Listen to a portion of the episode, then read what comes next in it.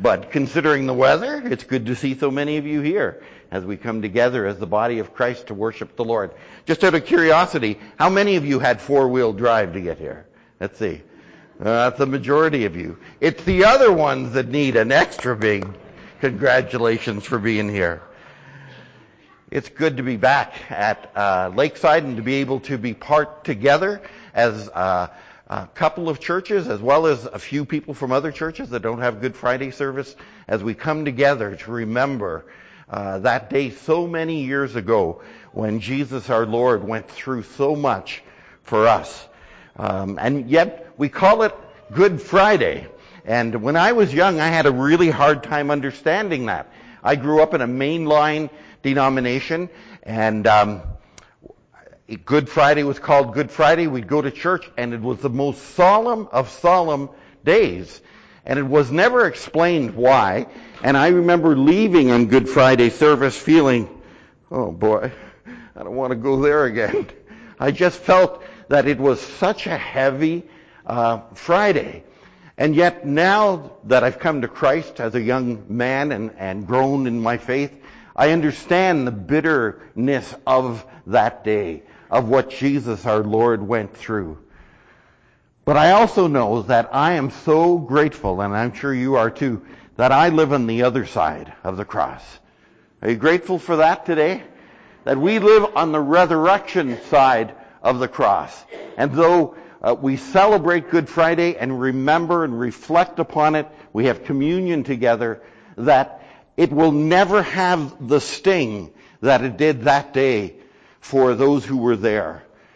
We can never imagine what Jesus went through. It is impossible to understand taking the sins of the world upon yourself.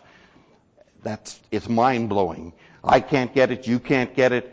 All we can do is in awe marvel at it, that God loved us that much. It is a solemn day. But today I want to look at why Good Friday is considered good to the Christian church. As, as Bible believing Christians, what is good about Good Friday? I think there's lots of things. And today I want to look at, at three things that should keep our joy filled and our peace intact, even as we celebrate today Good Friday. And what our Lord did for us on that day. So the first thing I want us to look at is that Good Friday is, is good because it connected us to the good God of creation, the Bible, or it connects us to the good God of creation. Throughout the scripture, starting with the book of Genesis, God is described as good.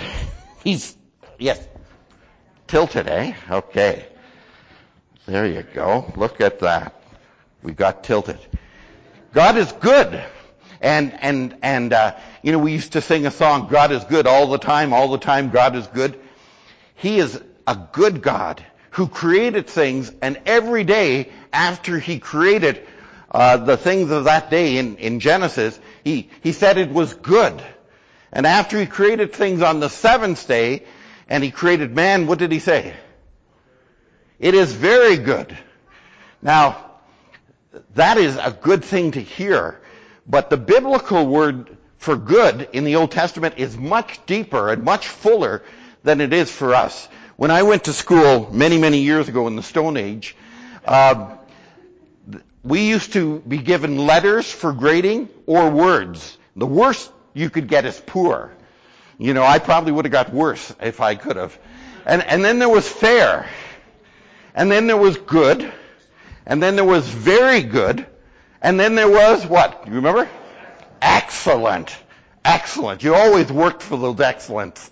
I didn't work too hard because they were way beyond me. Back then, I lived for sports and that's all I lived for. But good was in the middle somewhere. It was certainly better than fair, but it wasn't as good as very good. If we take that view of what is being said here, we're missing the big picture. Because in Hebrew, the word that most often is translated good in conjunction with God is a word T-O-W-B, Taub. Uh, Strong's Concordance defines it this way though. Good in the widest sense of goodness. Or the best, beautifully precious and merciful in his desires and actions. So in conjunction with God, the best, beautifully uh, precious and merciful in his desires and his actions. So, you know, people ask you how you do and you say good. That, what does that mean?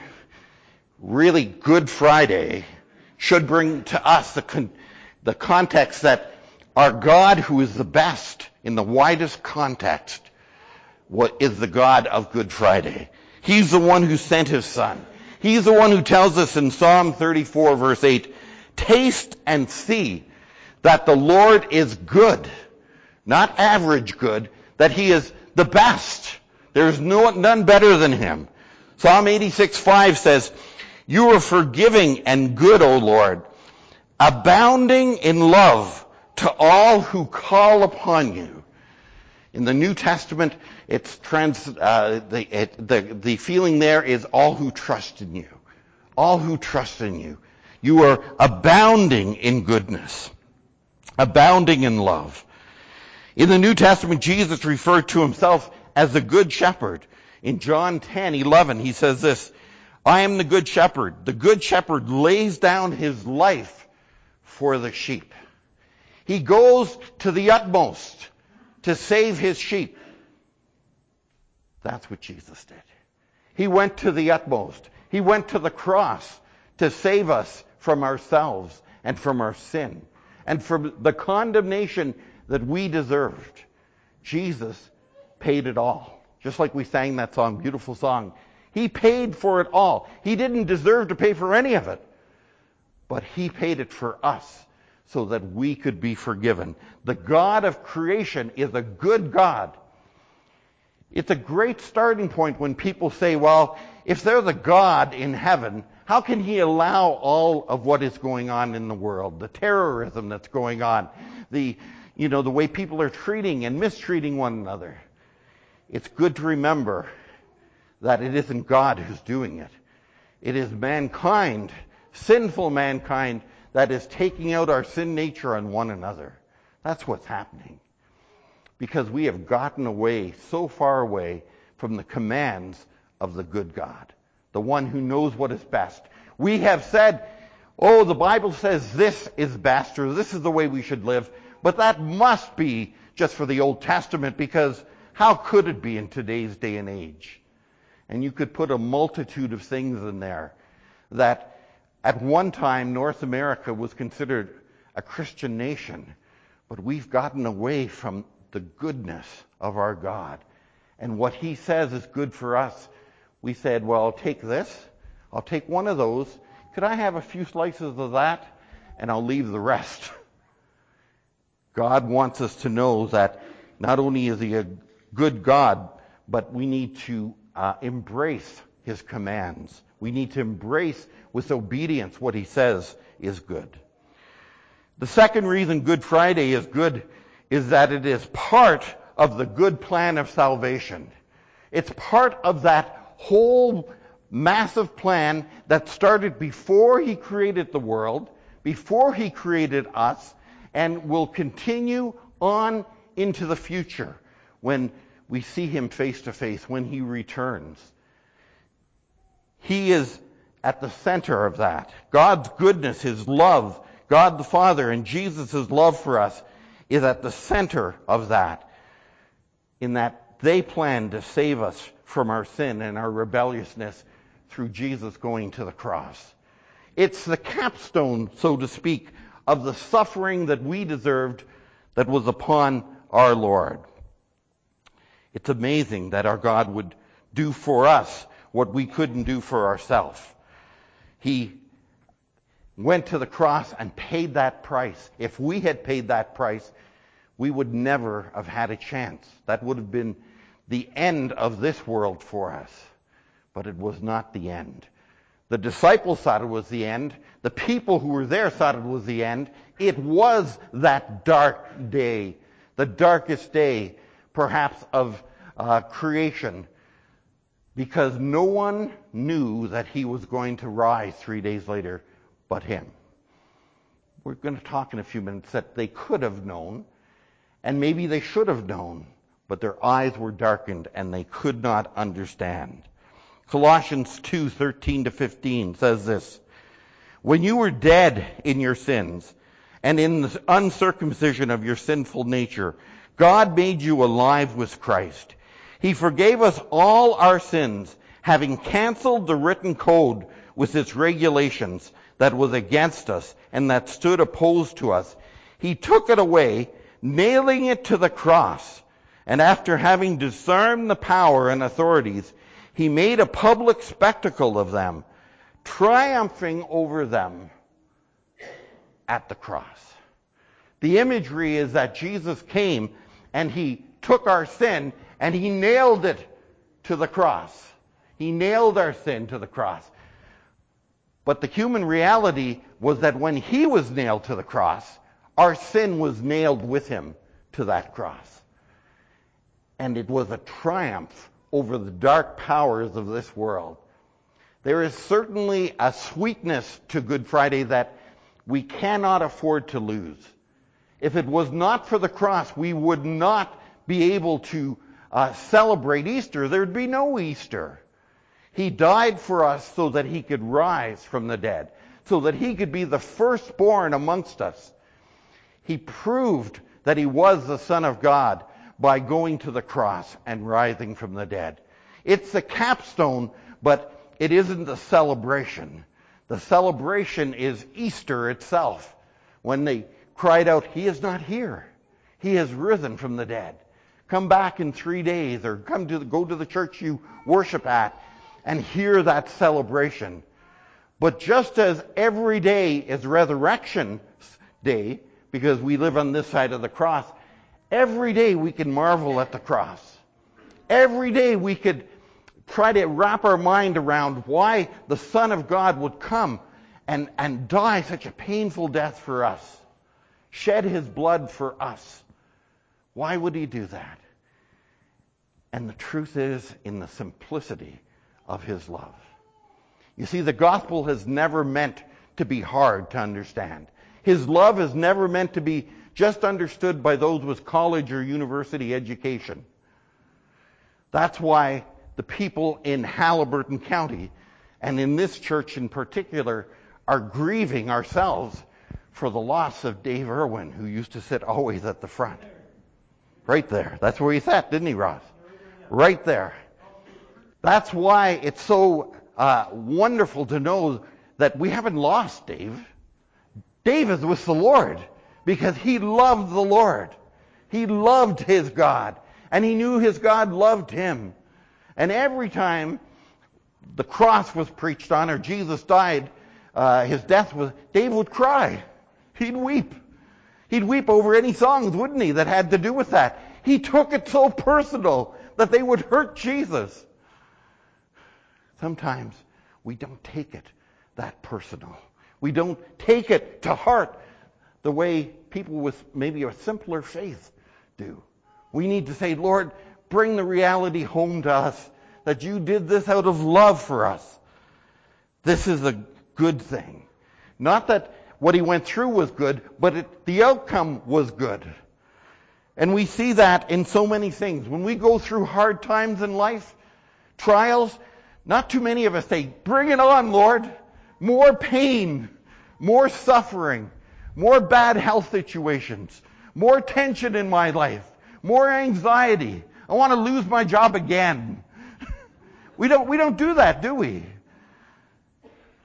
But God brings good from those situations if we keep our eyes fixed on Him.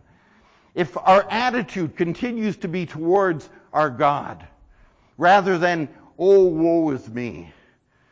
Oh, woe is me. Doesn't do anyone any good. It doesn't glorify God. It doesn't point people to God. It doesn't lift our spirits. It doesn't help. By faith, we need to keep our eyes on the Lord. We need to remember that He is in control. And so when we go through those hard times, financial stress, health situations, and we say, I, I don't like what's going on, but I know God's in control, we're not just saying it. as we live it out, God makes it our reality. And people are drawn to Christ because of that. Jesus paid it all. And his word says that all things work together for good for those who love the Lord and are called according to his purposes. Doesn't say all things are good, but they work together for good. The third reason Good Friday is good is that it does point us towards the culmination, the celebration of the good news, which is the resurrection. Good Friday does not exist without the angels proclaiming, He is not here, He is risen. If Jesus had not died on the cross and had not appeared to the people for 40 days afterwards and proved who He was, He would not even be in history. Think of that. You would not know the name Jesus. He would just be another false prophet who claimed to be God, but who died and his grave is lost. They wouldn't even know his grave. There were many false prophets in that day. We know very few of their names. What made different made it different is that Jesus not only rose from the dead, he told, he prophesied in advance that he would rise from the dead. Not once, not twice, but three times in three different gospels. It is uh, given to us in Jesus' words that he would rise from the dead. Listen to what Jesus says in Matthew chapter 20 to his disciples. Can it be any more clear than this? Now, as Jesus was going up to Jerusalem, he took the twelve disciples and he said to them, We are going up to Jerusalem, and the Son of Man will be betrayed to the chief priests and the teachers of the law.